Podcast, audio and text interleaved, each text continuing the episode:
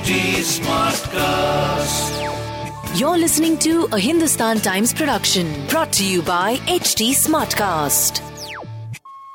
Hi, this is Manjula Narayan, National Books Editor, Hindustan Times, and this is the Books and Authors podcast. It's a weekly podcast where I speak to authors who've got a new book out.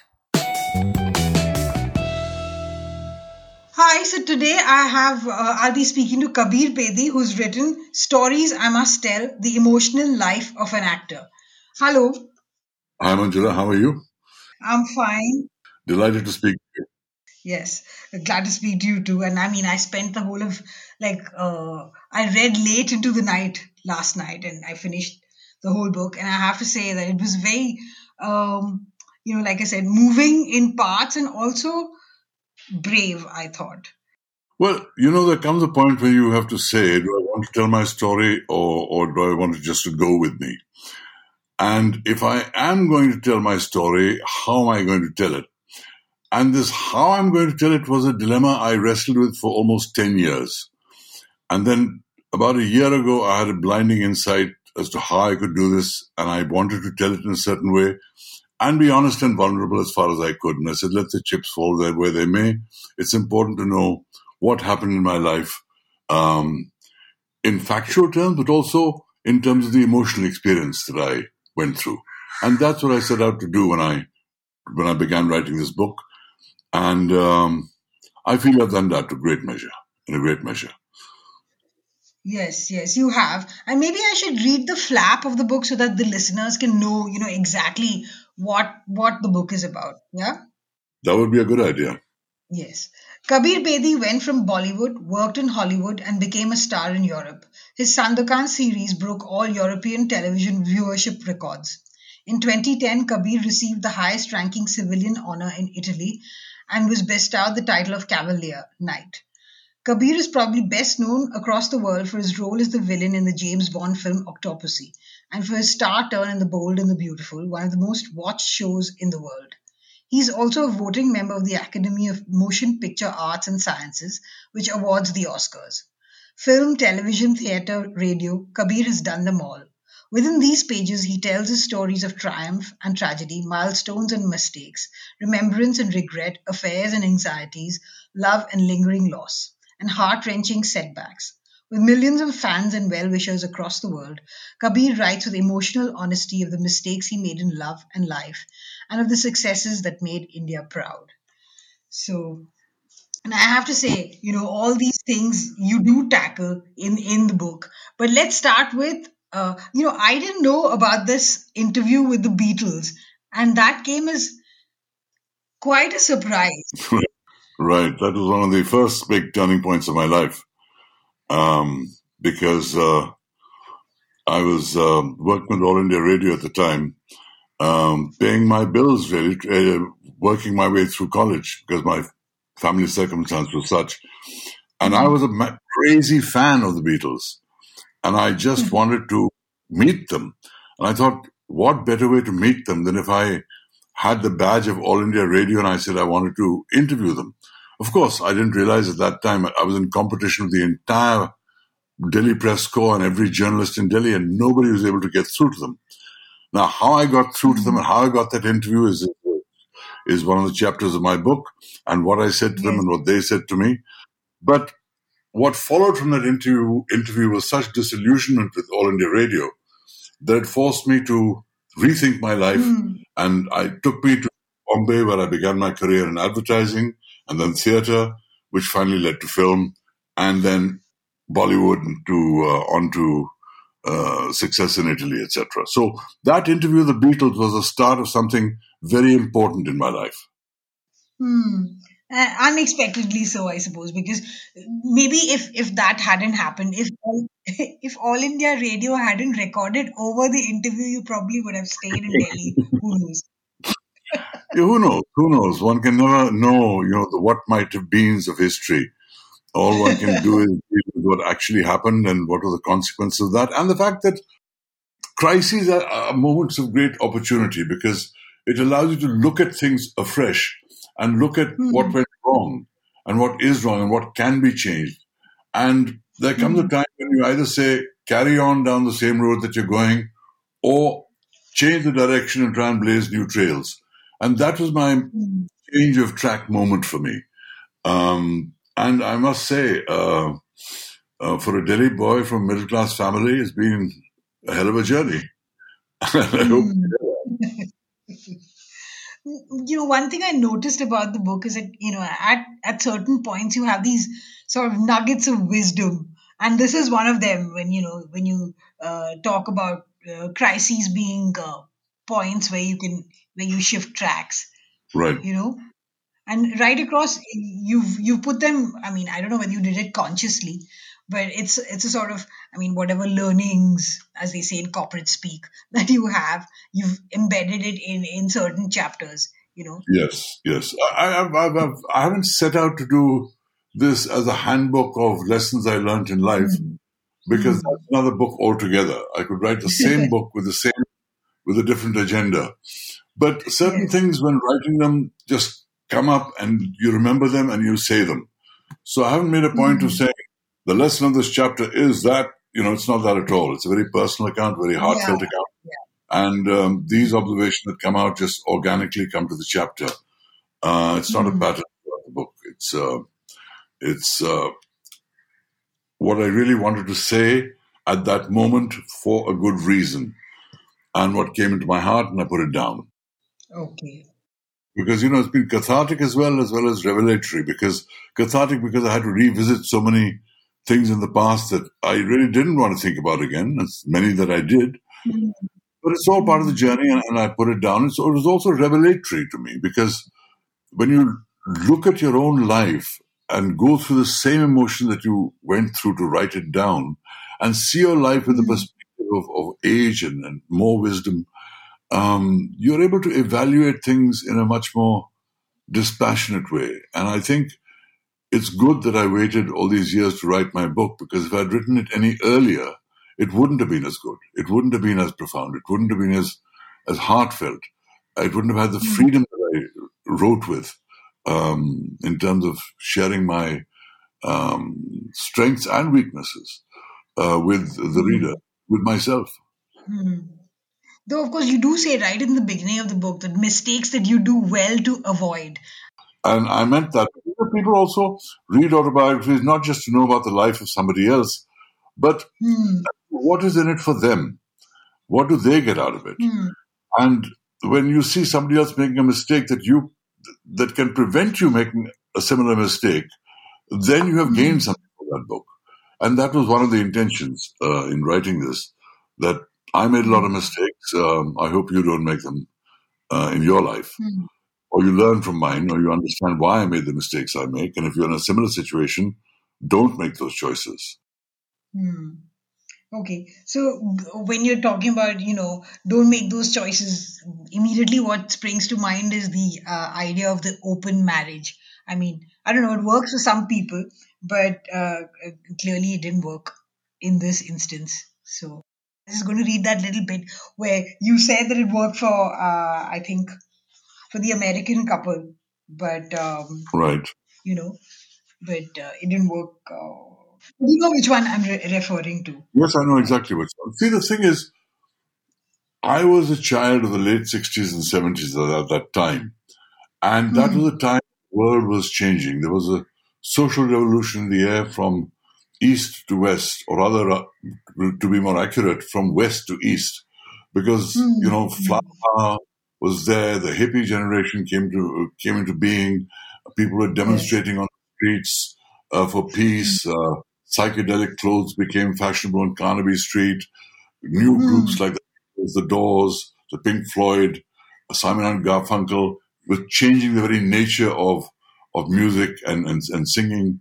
Um, Yes. the pill had come and given sexual liberation, and this created waves across the world, and we in Bombay were not immune from it. And I certainly felt myself as a rule breaker, as a as a bohemian, as as somebody that wanted to uh, be part of that social change that was happening around the world. And one of the things that we talked, talk, then uh, Protima and I lived together at that time, which was a scandalous thing to do. It became headlines in newspapers, in in magazines. They lived together. You know, so Hmm. we, uh, we, we, we, we had a child. Uh, she got pregnant before we got married. So there were Hmm. all kinds of things that, that we did that, that shocked people. And Hmm. in the the nature of our relationship was such, which I explain at great length in the in the book, and the nature of Protima's personality was such, and my own personality was such that we ventured into all kinds of things. And open Mm. marriage was one follow throughs. We came to a point we said, stop playing these games. Let's just make it an Mm. open marriage.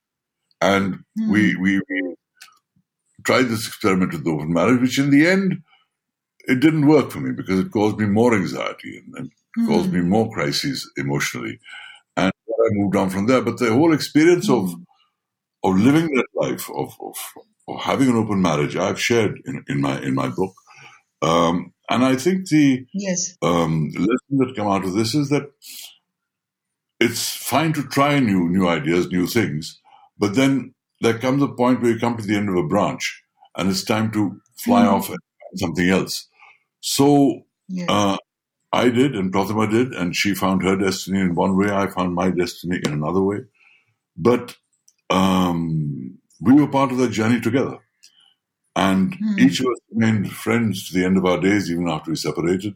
Though pain, Hmm. those, those separations are always painful. There's no getting around that. Uh, the Hmm. question is really, how do you deal with human relationships once that pain has subsided? Do you want to be enemies for the rest of your life? Or are you going to build bridges and see the good that brought you together and, and remain friends at a human level? Those are things Hmm. I've explored. As I said, as you said also, I've tried to be as honest as I could in narrating what happened these crucial times in my life, these turning points. in my life. Because all the stories are based on certain turning points in my life. And one prepares Hmm. the other. Uh, they're based on people and places that I have known and loved. in this context, it seemed to me that the lesson that one takes is that there's there's there is such a thing as too much honesty in a relationship. Perhaps you know, maybe. You can draw your own conclusions. Uh, we, we made our own experiments. We we tried dishonesty, we tried honesty, we tried everything, but in the end, that relationship didn't work because we, essentially we were very different people, and uh, Hmm. and uh, had, had different visions of life, and it was probably better that uh, we did separate at that point because Protima went on to went on to found this iconic gurukul called Nityagram, and I went on to become an international star. So Hmm. perhaps the two would not, one of the two would not have happened if we had remained together. That's that's true. Though you know your your uh, uh, this chapter pre- presents a very different picture of Protima in the sense that I mean I don't know from her uh, and you mention it as well later on from her her book her memoir I mean I remember reading it many years ago.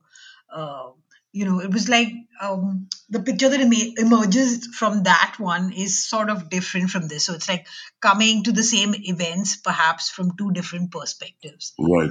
though you do say like you know pictures of especially the the streaking bit so this is the actual story of the streaking Yeah. i suppose Yeah. Absolutely. And, and confirmed by the person who who, who initiated, it, which was uh, Rita Karanjia of, of Cineblitz.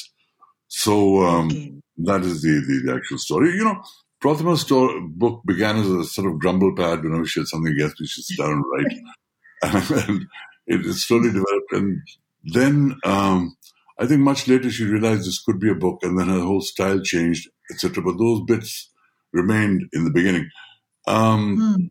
Protima had many, many gifts, uh, and um, embellishing narratives was one of them. Um, but uh, I, I still think of her dearly and I have the fondest memories of her. Hmm.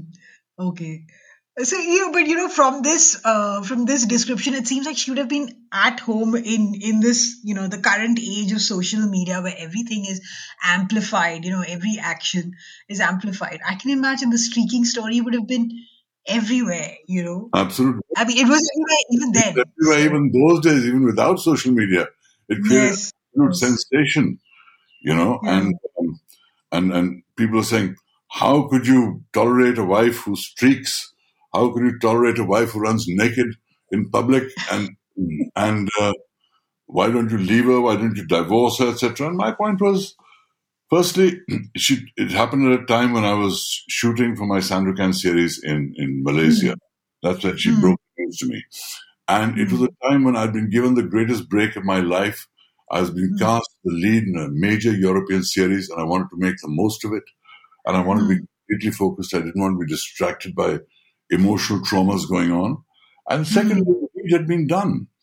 And my question was, um, was that enough for me to uh, think about leaving her? You know, with children there, with with a family there, you can have disagreements, arguments, but it wasn't reason for me to. That wasn't reason enough for me to leave her. But it scandalized everybody, and it was certainly yeah. major news in India in those days. You can mm. imagine what it would have been today in the age of social media. Yeah. But it, uh, it, was major. It was major news for decades. I think. You know, right, right, right, right. Yeah. Yeah. Because uh, before before she um, became um, known for Nityagram, hmm. that's what she was known for. Yes. Okay. Okay, and then the uh, you know then when you move on to Parveen Babi and uh, this this thing really struck me because it, it, she emerges as, as you know her the image that one has of her and the image that you uh, that you've placed before the reader is so different you know. While the rest of the morally she was a um, her living openly with danny wearing jeans and smoking in public had given her a bohemian image in india but morally she was a conservative gujarati girl. While the rest of the Juhu gang talked about the free sex preaching of guru osho she believed in sexual fidelity. It's what i was looking for when i fell in love with her. So yeah you know, that's that, correct. So, so that was, that. that was that was true. I mean, for all the sexual freedom that, that we, we practiced and enjoyed during my marriage with Protima, um, mm. it had it was causing me grief. Um, mm. And and Parveen, for all her outward bindas image, was really quite a hmm. conservative girl, and she was oh. capable of enormous love and enormous sensitivity and enormous caring, and that's what I fell in love with and I uh, it was a, it was an incredibly intense love from both sides. So when mm-hmm. our problems started to emerge, um, I wanted to be her protector. I wanted to see her through it. I wanted to make sure that we found a way to deal with it. And those were the two themes that, that, that played throughout our relationship the, the, love we felt for each other and the problems created by uh, the mental states that she suffered. Uh, as well as, of course, the pulls and pressures of of stardom in Bollywood versus stardom in Europe, and whether she should be here or there, and mm-hmm. the fact that um, uh, I, when I left India to start a career in the West, Parveen actually came with me. We left together, mm-hmm. um, and I I explore in the book with great depth as to why she uh, chose to come back to India and the crises between us that that led to that, and the crisis within her more that mm. led to that, and the circumstances that drew her back to India. So the press in India went to town saying Kabir Bedi has unhinged Parveen Babi and she's cracked up because she's failed in love, and uh, none of that was true. Terrible things were written about me, and mm. I didn't think about it because I knew that she had to um, revive her career. People thought she'd left India. So mm. I started to revive her career, and she did. And then five years later, I gave an interview in Stardust to a journalist called Usha Keni where I clarified uh, mm. what happened, but I didn't say anything further. Now, in writing this book, I can tell you the story of what actually happened uh, in mm. great detail, in great depth, and uh, let people understand um, that far from uh, um, wrecking her mind, I was the one who was trying desperately to, to, to have it cured. And mm-hmm. uh, that far from denying her a career, I was the one who actually got her the lead in the next Sandokan series, which she mm-hmm. walked away from. So those those painful times I can recount because it gives me a chance to to, to let people know and share that whole experience of of of the tragedy that that parted us and mm-hmm. the exact circumstances of, of what happened at that time and mm. who was responsible for what, and also the relationship that mm. we strangely continued in a long distance kind of way, even after we parted. And my last mm. meeting with her a few years before she passed away in Bombay, mm, all those mm. things, uh, and, and the fact that I was there when she finally passed away, all those things are sort of like a circle, like a story coming full circle. And each one of my stories has this kind of mm. theme of a beginning, a middle, and an end, which is why I've written it in this form of different stories, overlap in time, and yet form the totality of my life because I didn't like the linear form. form. I found that boring. Mm. It was tell everything in the context of other stories that affected my life about people I cared about or places that transformed my life. Hmm. When I read the book, I was thinking that you know you've met. I mean, like remarkable women have uh, you've you know from your mother to your you know to Pratima to uh, to Parveen Babi. You know you've you've uh, you've met some remarkable people in your life, right? And they've had an impact on you. And it's like, um, uh, I mean, let's begin with your mother. I mean, what a what a woman. So let's talk about her. You know, we uh, it's only when I read the uh, the Andrew Whitehead book that I realized that you know made all the connections. But right. uh, do you think we sufficiently recognized, you know, in India? Uh, you're talking about my mother? Yes, your mother. Well, I don't think my mother has been sufficiently recognized in India, um, although three books mm. have now been written on her. And I wanted to write this yes. chapter not just because of my mother, but because of my father as well. They were mm. the most remarkable couples you can think of, even if they were not my parents. Because mm. uh, yes. really people that, that, that, that, met and married in Oxford at a time when there was a lot of uh, racism in Oxford um, mm. came back to India and instead of taking the best jobs in civil service, joined the freedom struggle. My mother being a handpicked satyagrahi of Gandhi, going to yes. Jails. And then when the Tibetan refugee crisis erupted, how she became the mother to this generation of Tibetan refugees, uh, mm. where the Dalai Lama calls her Mamila, because yeah. I used to call everyone the, I used to call her mummy when I went to the Tibetan refugee camps. And yeah. the refugees started calling her Mamila, La G in Italian. Yes, yes. So, you know, and then she went on to become the highest ranked Buddhist nun in the world. While my mm. father went on to becoming a philosopher in, in Italy.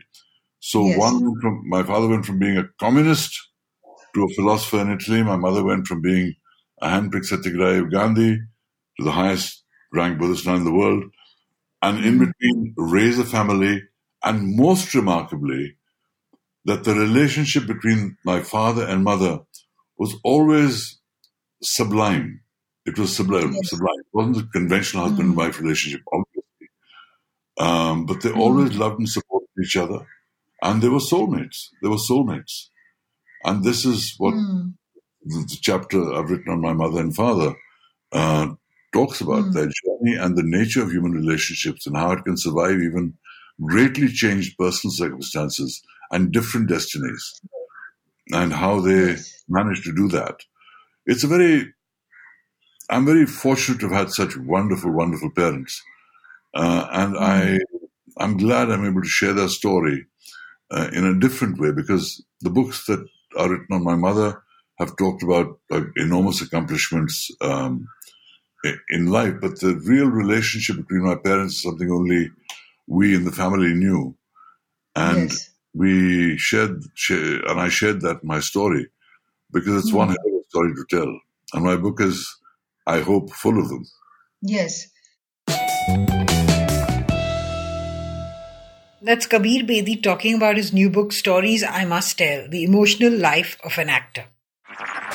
This was a Hindustan Times production brought to you by HT Smartcast. HT Smartcast.